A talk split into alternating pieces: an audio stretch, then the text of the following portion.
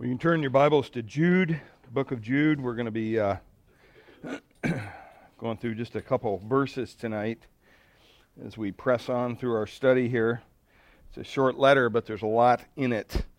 And so, um, just to remind you, see some new faces. So, where we've been uh, through this, you can get the back outlines off the uh, app if you need to do that. But we're talking specifically here about realizing the characteristics of those who deceive, because the whole point of, of Jude is to point out that we are to contend for the faith.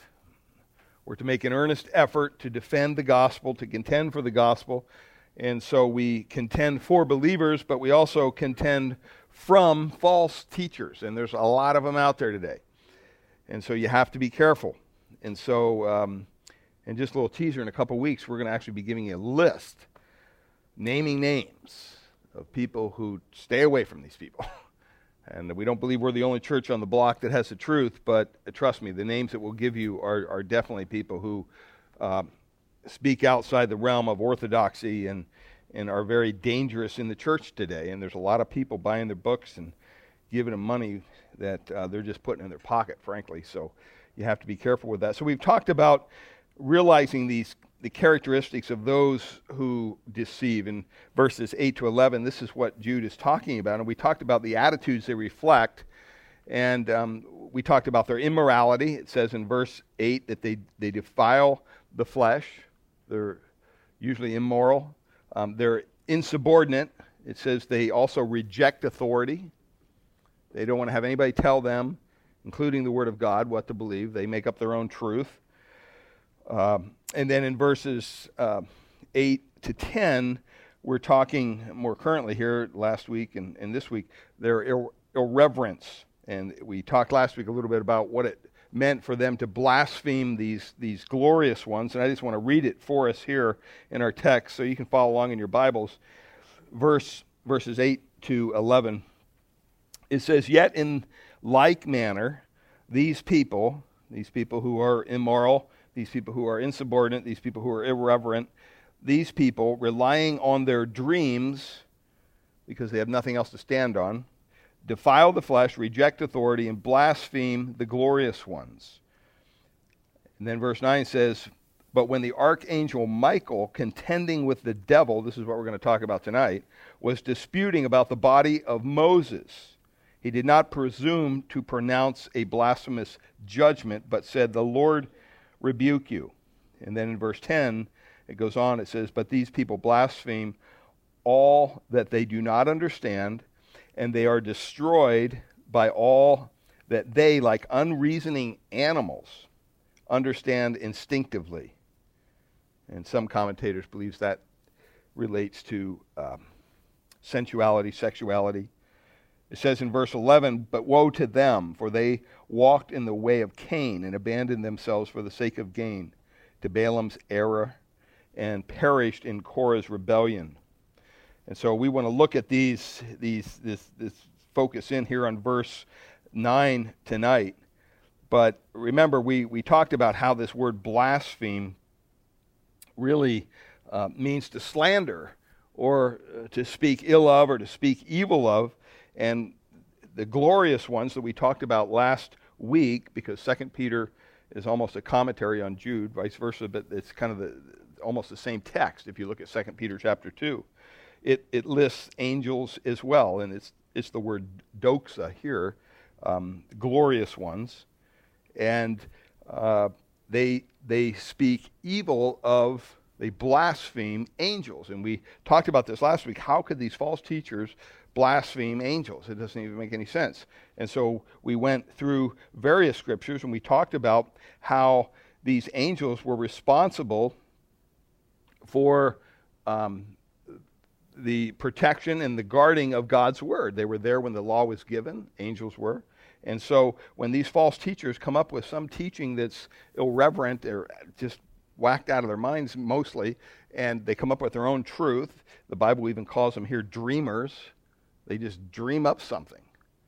Um, and they don't have a chapter and verse for what they, they believe. They just say, oh, God gave me this new truth. And they lead a lot of people down the wrong path. But it, it talks of angelic majesties or glorious ones. And these angels, God gave them the specific um, task to protect the Word of God. So when these false teachers are speaking out against the Word of God, they're actually blaspheming angels who are given to protect this, this, this Word. And uh, we read back in, in, in Deuteronomy chapter uh, uh, 33, I think it was, uh, verse 2, it says, The Lord came down from Sinai and dawned on them from Seir. He shone forth from Mount Paran. And then he says, He came from the midst of 10,000 holy ones. So when he came down after receiving the law, there was 10,000 angels up there with him at the giving of the law. And so it was very important that we understand that um, these, these angels are given for this, this express purpose. And we went through a bunch of verses to, to point that out.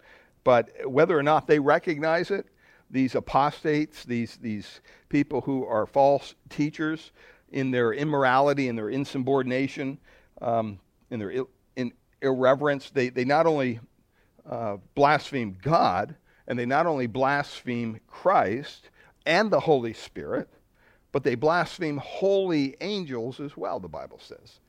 And that's the whole point that, that Jude is, is pointing here to. And if you look down at verse 14, just to drive this home a little bit, it, it, it, brings up the same point. He says, Behold, the Lord comes with 10,000 of his holy ones to execute judgment on all and to convict all the ungodly of their deeds of ungodliness that they have committed in such an ungodly way, and of all the harsh things that ungodly sinners have spoken against him. So, by their lawlessness and their immorality and their insubordination, they not only uh, blaspheme holy angels, but they blaspheme God Himself. And so we see that brings us to verse 9. And when I read verse 9, you're probably sitting there thinking, what in the world is this about? you know, I mean, it's just a weird, kind of a weird verse that's put here. But when the archangel Michael, notice it says, when the, the archangel, what does that mean? That means there's only one archangel. Somebody says, well, what about Gabriel? He's not an archangel. There's only one archangel, that's Michael. Um, it says, contending with the devil. So he's having a discussion, a contentious discussion with the devil. And then it says, was disputing about the body of Moses. He did not presume to pronounce a blasphemous judgment, but said, The Lord rebuke you. Now, this is a very, very weird point to make, and it's, it's very um, uh, kind of exaggerated in a lot of ways because Jude is trying to make this point by way of contrast. And uh, he wants us to, to know that God takes this very seriously. When someone teaches the Word of God, they better be teaching God's truth and not their own version of God's truth. Um, not a story they made up. Um, and that's this unusual point that he's making here. And so he, he's, he's trying to really point out this is a dangerous thing to mess around with the Word of God because you're really messing around not only with God and Christ and the Holy Spirit, who were also involved in this, but also holy angels. And um, it, it, it, it really denies the authority of Scripture. And it denies, as we said earlier, um, the lordship of Christ. And, and a lot of these false teachers don't want to have anything to do with the lordship of Christ because they're free freewheeling. They want to go do whatever they want to do. They want to teach whatever they want to teach. Uh, the Bible, like I said, calls them dreamers. They're just coming up with stuff. And, you know, if you doubt me, I mean, there are, you can look up documentaries on some of these teachers that are on TV today just asking for money and stuff. And, and secular news agencies have done documentaries on them. And I remember hearing on one documentary uh, about Robert Tilton, who's one of these false teachers. Um, he was very, very famous a long time ago, but he's kind of made a little comeback. But I, I haven't seen him on, on, on the air lately. But he is just a weird guy. I don't know if you ever watched his show, Robert Tilton. I forget what the name of the show is. But I started watching this guy back in the 80s because it was just entertaining. He was just so whacked out. It's like, I can't believe this guy's actually doing this. And I can't believe a little thermometer would go up as people would give him money. What is, you know, and he would just like break out in tongues and just start, you know, really acting strange. And he just, his whole mannerism was just very, very odd. I remember I sent in a, a request one time for this thing that he said was free. And I thought, I wonder if, if it's really free. You know, this is before, a lot of this is before the internet, right? So I mailed this in, and sure enough, I got the poster of Robert Tilton. And it was a poster with him standing there like this with his big smile on his face. And you were commanded in the, the flyer every morning when you get up, he gave you a, another fold out. I mean, this envelope came and it was huge. And it was, you know, it was probably like an eighth inch thick with all these folders in it. And one of the folders was a mat, and it had Robert Tilton's feet. And so you were to put that next to your bed. So when you would get up in the morning, you could walk to the mirror wherever you put this thing of Robert Tilton and connect with him and his palms and, and start your day the right way. Uh, it was just so weird. And I, I, remember just getting tons of stuff from this guy, and I never sent him a dime. You know, holy oil and water and all this kind of weird stuff. And I thought, wow, this, this guy is a real, real shyster. But I remember on one of these programs, they were doing an expose on him because he was making millions and millions of dollars off people. They found a college friend that went to Bible school with this guy. And they said, well, this isn't anything new for him. He used to stand in front of the mirror in our dorm room and practice his thing. He goes, boy, this is going to make me rich one day. He would literally say that. And he had a whole stick, you know and, and you just have to be so, so very, very careful. And so these false teachers don't hesitate to indulge their flesh. They reject the lordship of Christ. They revile holy angels. Um, and, and so they reject the, the word of God, which the angels are guardians of. And that's very serious. So who is this, this, this guy, Michael? I said, well, he is the archangel. Um, he himself is the most uh, the highest ranked angel. And now we know that um, uh, Satan was, right, before, when, before his fall. But here, notice it says, but when the archangel. It says, but. That little word shows that this, this verse 9 is also connected back to verse 8. And what it's doing is it's proving out these characteristics of these false teachers are also kind of connected here with, with the devil and the way he deals with people. And um, in the way that the characteristics of the way they run their ministries and the way they, they run their lives, even. And so, Michael, you could say, is a, is a proper example of a proper attitude of a godly life um, that would serve the Lord. And you notice here, it says, But when the archangel Michael, um, there's, there's no, there's, like I said, he is the only archangel. He, he is the leader. That's what archangel is. He's, the, he's a leader of all the appointed angelic hosts. So he's the number one guy as far as angels go.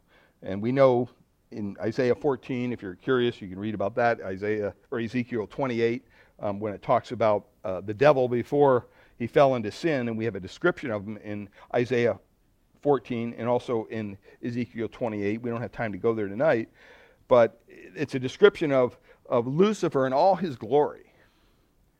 And evidently, God had given him, uh, Lucifer, a great position of authority.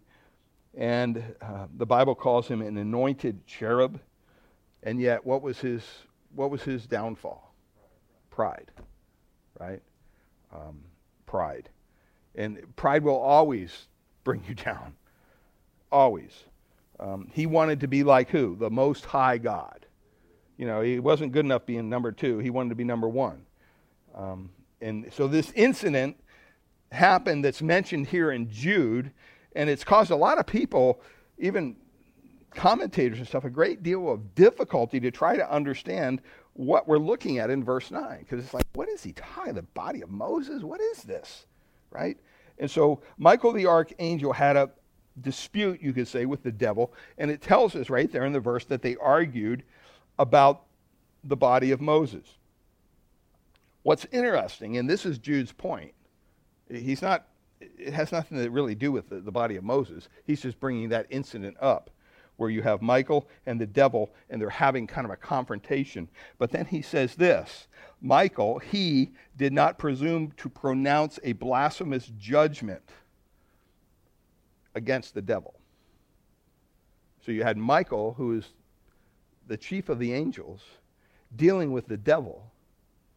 And Michael knew his position. He knew that it would be wrong for him to pronounce a judgment even against a fallen angel, is what Jude's point is. The devil's a fallen angel. You think, well, who would care? No, there's still, there's still ranks here. You know, and this is what's so important. He did not dare pronounce against the devil some kind of a, a judgment. But what does he say? He says, The Lord rebuke you. In other words, Michael even understood it's not his position. He doesn't have the position of authority to rebuke another angel, even an unholy angel like the devil. And yet, what Jude's point is these false teachers revile and blaspheme holy angels every time they teach false doctrine. And they don't even get it. And so, whatever Michael did here, it's, it's a picture of, of God's example to us of a, of a godly attitude. It's, it's, it's God trying to say that we should have this attitude that Michael had instead of being like those who deceive us. You know, instead of like, you know, it's like if, the devil comes up and calls you names or whatever, Michael, well, yeah, it's the devil. I can respond. Nope. He knew his place. Hey, the Lord's going to the Lord's going to take care of you. And and that's really a it's a it's a loose illustration really of you know what when we when we have people come against us, when we have people deal with us in unkind ways or whatever it might be, it's not our place to take revenge. It's really not. It's not our place. Let God deal with them. God is much more able to deal with them than we are anyway because of our sinfulness. So at some point, our sinfulness is going to get riled up and there's going to be sinful things said, and then, you know, we got to apologize even though we didn't do anything wrong because of our reaction to somebody who did something wrong to us. So what what Michael did is had an attitude of saying, "Hey, you know what? I'm not gonna I'm not gonna call out a judgment against you, devil, even though you're arguing with me, and I know you're wrong." And they're arguing over this body of Moses. And so you might ask yourself the question where in the Old Testament does it say that Michael and the devil disputed over the body of Moses? Can anybody tell me? Doesn't. Doesn't say that. It doesn't tell us anything about it.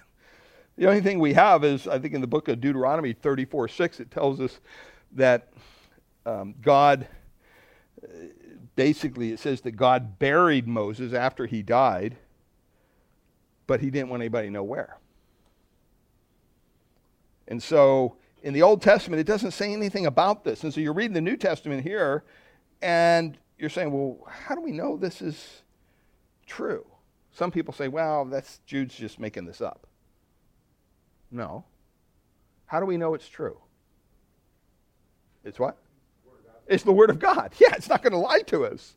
You know, some people have a problem. Well, well, it's not in the Old Testament. So what? There's a lot of things that aren't in the Old Testament that are in the New Testament. It doesn't mean they didn't happen. Um, it doesn't, doesn't really bother me at all. Uh, so there's this issue, and they're arguing over the body of of Moses. Turn over to, to Deuteronomy uh, 34, just real quick. You can just see this verse I was talking about. Deuteronomy 34. Talks about the death of Moses here in, in, in chapter 34. And look down at verse 6. Um, verse 5. So Moses, the servant of the Lord, died there in the land of Moab, according to the word of the Lord, in verse 6, and he buried him in the valley in the land of Moab, opposite Beth Peor. But no one knows the place of his burial to this day. And so it's, it's kind of an important point that, that Jude is making there. Um, there's people that have gone over there and looked they can't find it. You know, we're kind of told a general area somewhere up there in the mountains of Nebo on the east side of the Jordan and the Dead Sea, somewhere Moses is buried there. He is. But it says, you know what? I don't want anybody to know. And uh, there's probably a lot of reasons for that. I mean, I'm sure we could think of several just if we opened it up, right? Yeah, exactly. You know, I, I don't think God wanted anybody worshiping the body of no, uh, Moses. It's probably the, the same reason they haven't really um, completely located the ark. They have a general idea, but I mean, it's not unearthed and it's not open like a museum, right? Because people would worship it. Um, it. It's just, it's just something that God doesn't want to happen. And so you have this, this chief angel arguing with the, the devil here about the body of Moses. And maybe he's arguing, saying, I want to know where it's at. I don't know what he's saying. Who knows?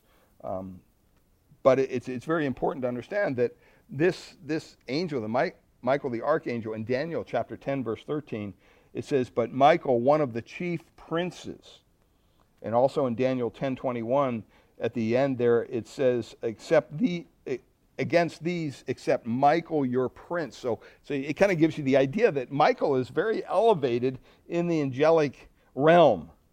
Um, in, in, Daniel 12, 1, it says, at, the t- at that time shall arise Michael, the great prince, who has charge over your people.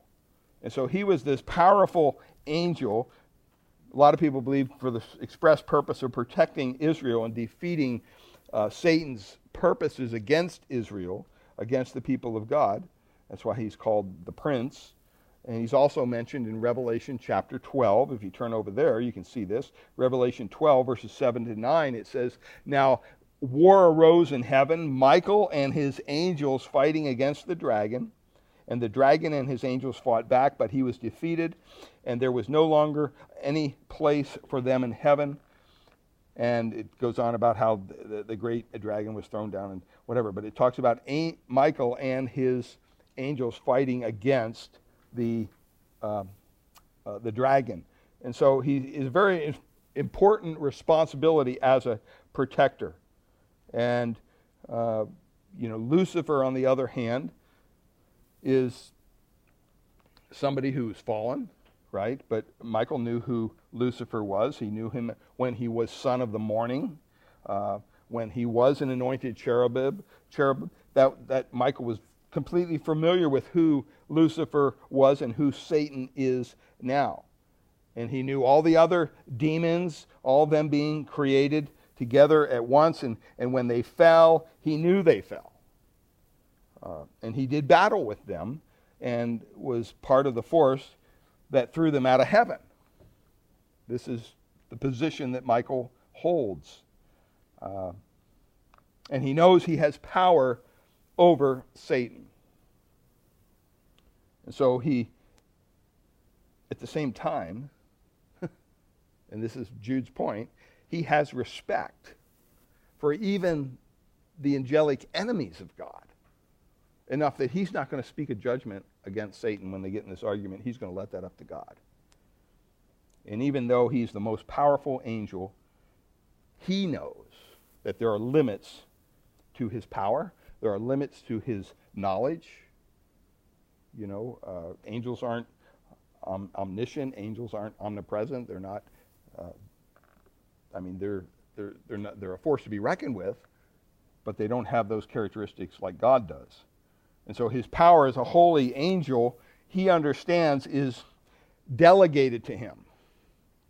Right? And he understands that my role as a holy angel is to do whatever I want to do. No.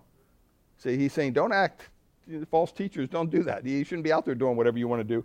Uh, use the example of Michael. Do whatever God tells him to do. Even Michael, the most holy angel, the, the, the highest in authority, um, could not act independently on his own. And yet we have people in the church today that are always acting independently on their own. Um, he won't go against divine authority. He won't exercise his own will even over Satan. Um, he knows that God has a plan for Satan. And he knows that God knows what those plans are. And when God tells Michael he'll carry out those plans, but he's not going to do it on his own. And um,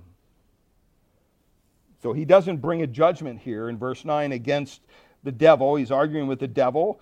he probably could have just overthrown him right there, but no, he says, you know what? The Lord rebuke you. He knows that there are limits even to his power.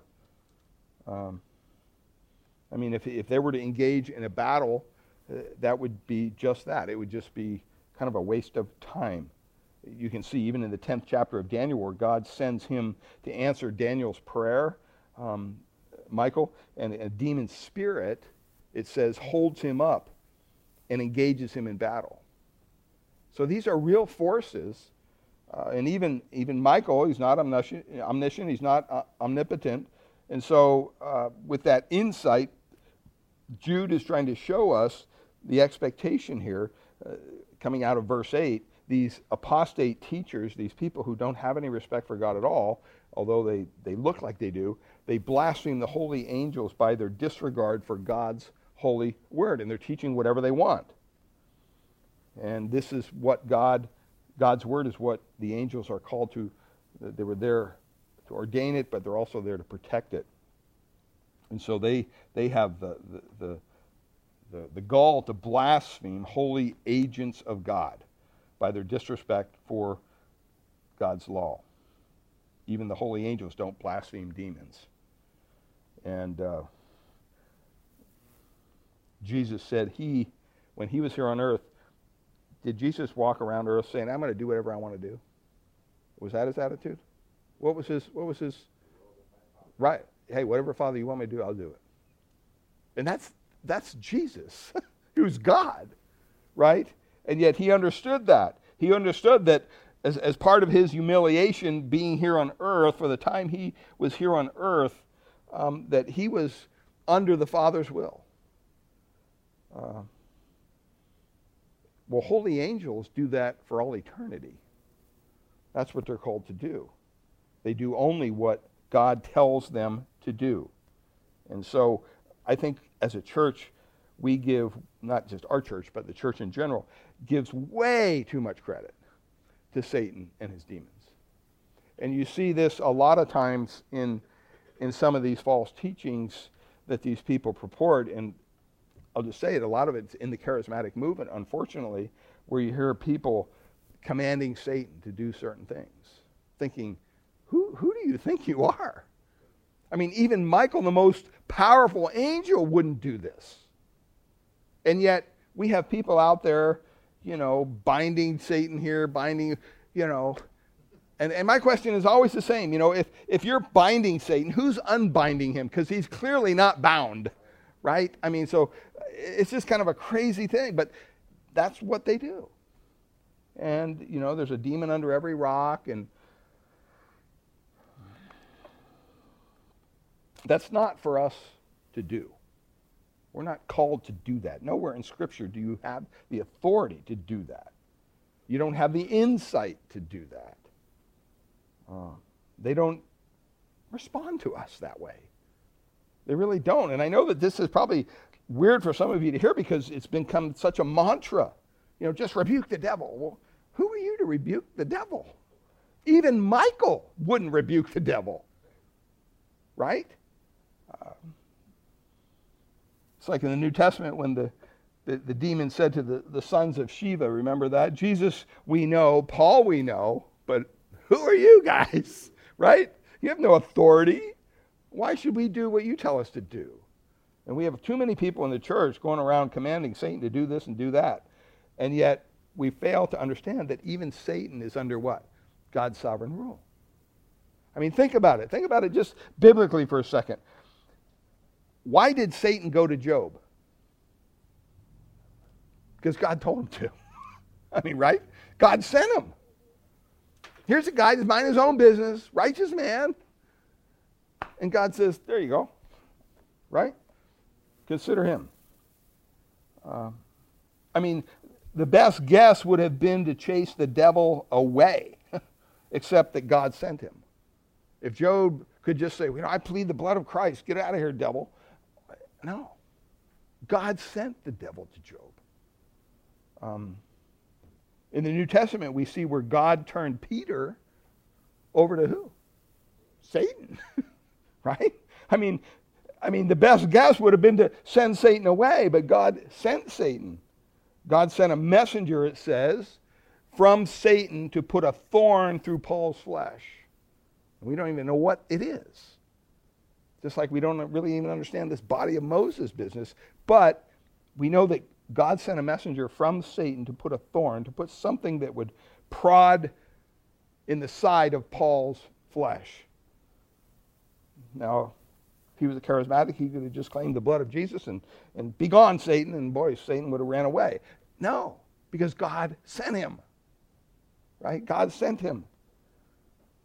Um, so you don't we don't in our in our realm we don't understand what God is doing with Satan in this world. We don't understand it.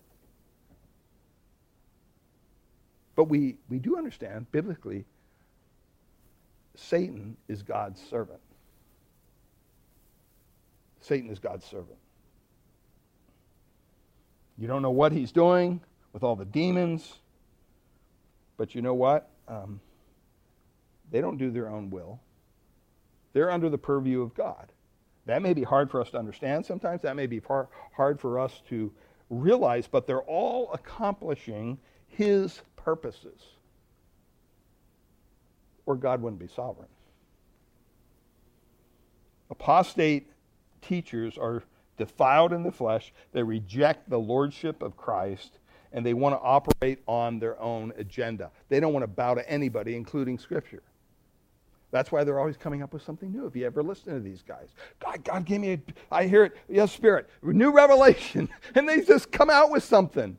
And, and you're listening to them and you're going, well, wait a minute. I can go to 10 verses that contradict what you just said. They don't care. They have no regard for the Word of God. They just are saying things that play well with the crowd to fill their pockets with the money. They blaspheme God not only by rejecting His holy law in their immorality, but they also by divine by, by denying his divine authority and being so irreverent that they would um, usurp prerogatives that belong only to God. They, they don't even belong to Michael, as powerful as he is, and they just say, ah, we don't care. Um, people running around telling Satan what to do. Michael doesn't even do that. You've, you've overstepped your bounds. Um, and so this demonstration of the holiness of Michael is, is really, as it relates to us, he knew his place. He knew his place. He was the protector of God's people. But all the judgments as to how he protected God's people were made by who? Not Michael. They were made by God. Um, and so it says here that this, this, this body of, of, of of Moses is it's kind of a hard thing to, to, to grasp, but like I said, we don't know why this is in there, other than it's an illustration for us. Um, to, to provide this, the Lord rebuke you instead of instead of uh, uh, Michael himself. If you if you look at Zechariah chapter three, Zechariah right next to Malachi, Zechariah chapter 3, verse 1. It's the second to last book in the Old Testament. Um, Zechariah is, is shown Joshua, the high priest. And um, he, he kind of points out here um, this is a vision of Joshua, the high priest. He was of the son of Jehozadak, and, and along with a man named Zerubbabel, it tells us. Uh, he, they led the, the first group of Jews back from the Babylonian captivity. And so here, here's Joshua. If you look at this, Joshua was a, a real, a real man, and he was a real uh, high priest as well. And uh, here it, it says he, he represents Israel in this, in this vision.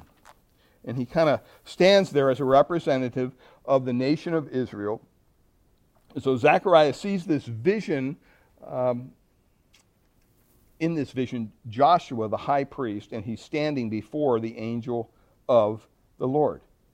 And if it, you look here, it, it says in verse 1 And he showed me Joshua, the high priest, standing before the angel of the Lord.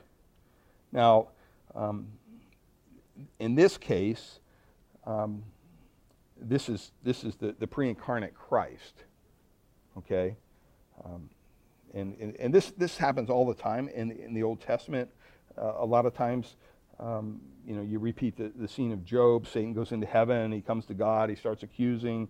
And in this case, Satan is standing at the right hand of, of, of Christ, accusing Joshua, or the, the nation of Israel, basically. Um, and what's he trying to do? He's trying to get God to break his covenant with Israel. He's probably pointing out all their, oh, look at these people. They don't, they don't care. They deny your promises. They do all this stuff. He's trying to get God to deny his promise to sinful Israel. And this is exactly what Satan does before God on our behalf, right? I mean, he goes up there. He's, he's called the what? The accuser of the brethren, right? So uh, that's what he does.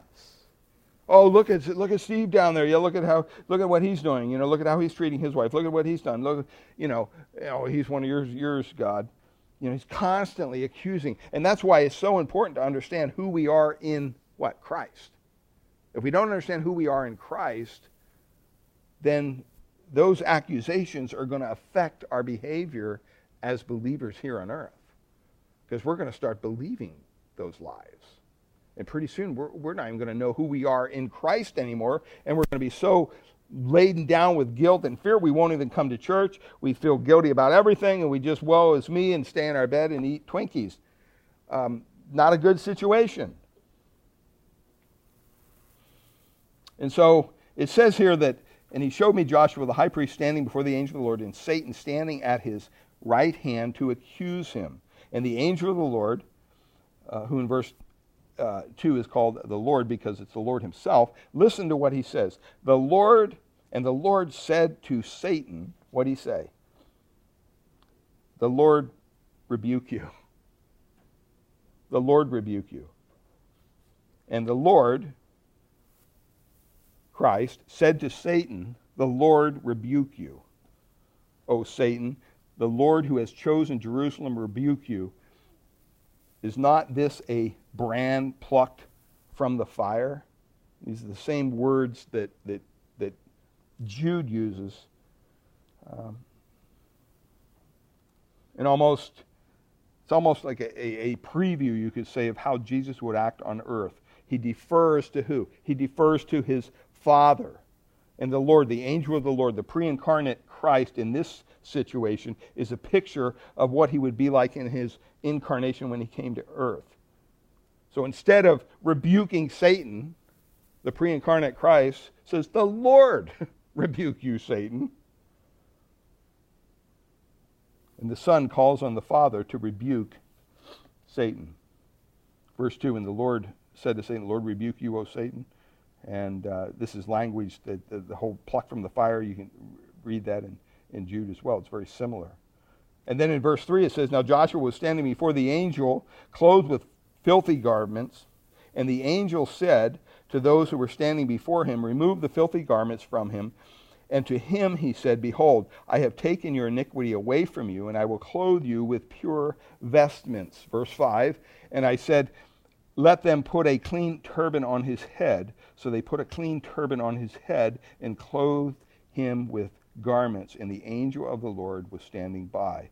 So instead of God breaking his promise with Israel, listening to the accusations of Satan, what did God do? God gave us a picture here in the Old Testament of justification.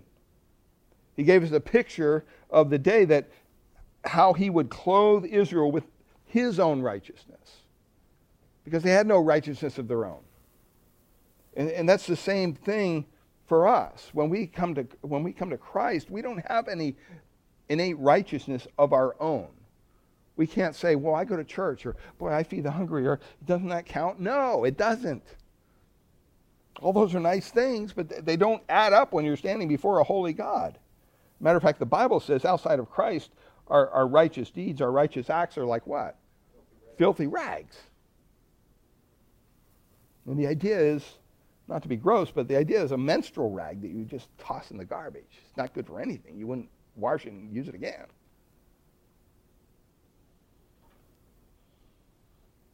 So Michael was there. He knows this story. He knows the text. He knew the scene. Michael did what exactly the pre incarnate Christ, the pre incarnate Son of God, did. He didn't say, I rebuke you, Satan. I have the power and I have the authority. I'm the most powerful angel, Satan. Get out of here. No. He said, you know what? That's up to the Lord to do that. That's not my, that's not my place. Now go back to Jude. They're arguing about this, this body of Moses. And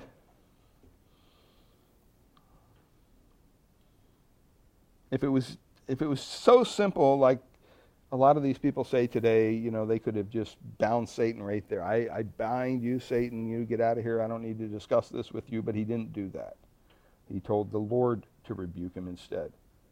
Um, now we don't, like I said, we don't know what this this body is about. That's not Jude's point. So there's a lot of things in Scripture we're just not told, and this is this is one of them. We don't even know what the argument was about. There's a, there is a uh, I listened to one sermon today that the guy was pointing out a um, apocryphal book um, that's not in Scripture that gives an indication of what this conversation was about. But that's not inspired Scripture, so it's just kind of a nice story, and I thought I'm not going to tell it to you. So, because you know, it's not what the Bible wants us to know apparently, because it's not in there. But we know that you know maybe Satan wanted to set this body up for worship and and create it as an artifact or something. We don't know.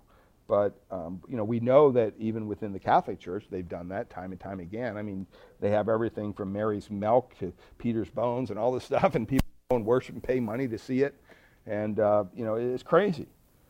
Um, but the important thing is is that that example that God has given us here in this verse that these these false teachers, these apostates um, not only rebuke Satan, but they, they teach other immature believers under their tutelage to do the same thing. You see this all the time in certain churches.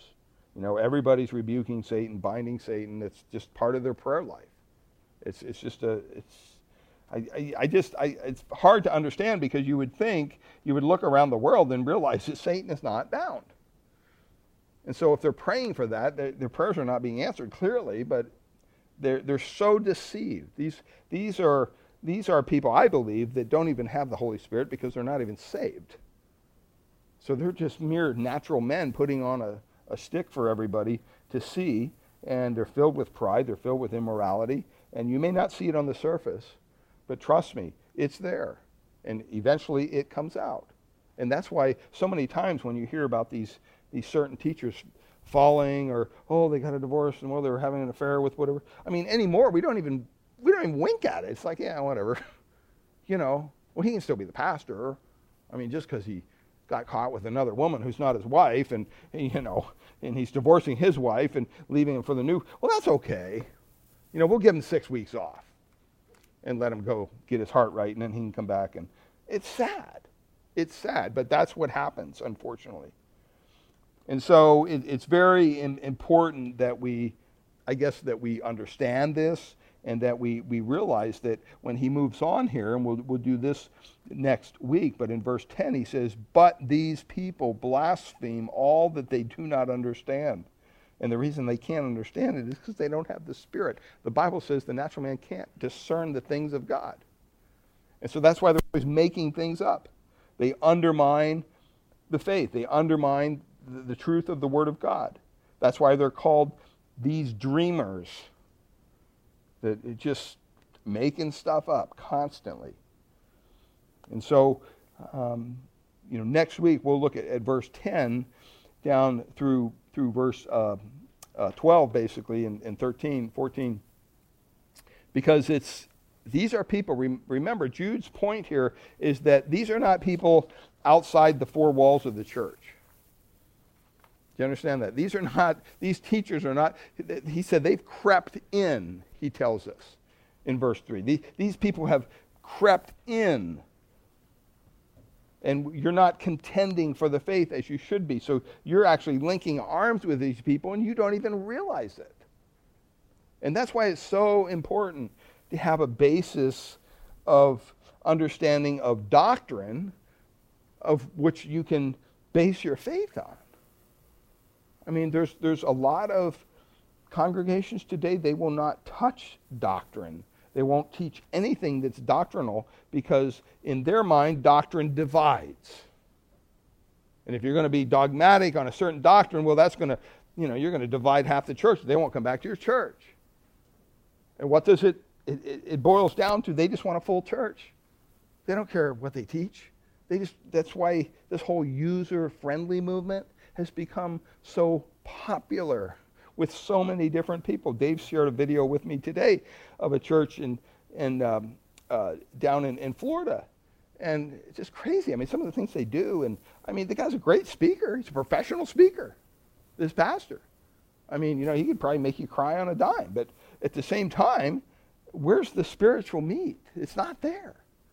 It's just not there because that would be divisive. And so all these apostates, all these liberals, all these cultists, all these false teachers and false preachers, they operate, Jude's point is, out of, of ignorance, complete ignorance. And we're going to find out next week what really um, gets them in trouble in, in verse uh, 10. It talks about this. But um, that's what we have for this evening. So let's close in a word of prayer. Father, we thank you for your word. Lord, we know that your word is true. And, and Father, we know that we don't have to understand every little jot and tittle, that we can't. It's, it's a holy book, it's, it's beyond our reasoning. Um, God, you say your word, your ways are not our ways, they're far above our ways. We don't understand why you do the things that you do sometimes, most times. And Lord, but we do understand Scripture, we do understand the truth, we do understand that that Satan is not above you, he's not in charge. You are. You're the sovereign God. You're the one who created everybody, including Lucifer. And, and so, Lord, you, you use all these things to carry out your plan, your purpose. And Lord, that should help us sleep at night. To know that you have our back, that you, when we commit our lives to you, when we come to Christ out of a broken heart, out of a, a life that's been um, just burdened with sin, that we can come to you as our Heavenly Father and we can put our faith and trust in your Son who went to the cross to die for our sins. And it's not enough just to say, oh, yeah, I know Jesus died on the cross for sin. No, he, you, you have to personalize it. You have to understand that he died a specific death. He died for you. And that should motivate you to follow him. That should motivate you to give your life to him to surrender your life to Him, not to be like these false teachers who kind of just want to go their own way. And so, Lord, we pray tonight that if there's any here who needs to put their faith, their trust in Christ, or who, whoever may be listening to this message, Lord, we ask that you would do that work. Lord, we can't do it. They can't do it. You have to show them their need of a Savior. You have to bring them to the end of themselves so they can only look up and cry out to you. Lord, be merciful to me, a sinner. Save me from my sin. And Father, that's a prayer when it's prayed from a sincere heart that you'll answer and you'll restore that person to a proper fellowship with you. You'll reconcile them. You'll, you'll justify them by the righteousness of Christ before your sight. And the condemnation of sin will be gone. And Lord, there'll be a new desire to serve you in a new way each and every day. And Father, you will protect us and care for us until we're with you in glory one day. And so we look forward to how you're going to carry all that out. But Lord, we trust you even more each and every day. The harder it gets in this world, we, we have to trust you more. We have no one else to go to. And so, Lord, we thank you um, for your work in our lives. And just pray and give us the motivation to reach out to those who are still wandering, who are still lost, who, who need to hear the hope of the gospel, who need to see the hope of the gospel working itself out in our own lives, that we could be examples and testimonies of your love and your grace and your forgiveness. We thank you and we praise you in Jesus' precious name. Amen. Amen.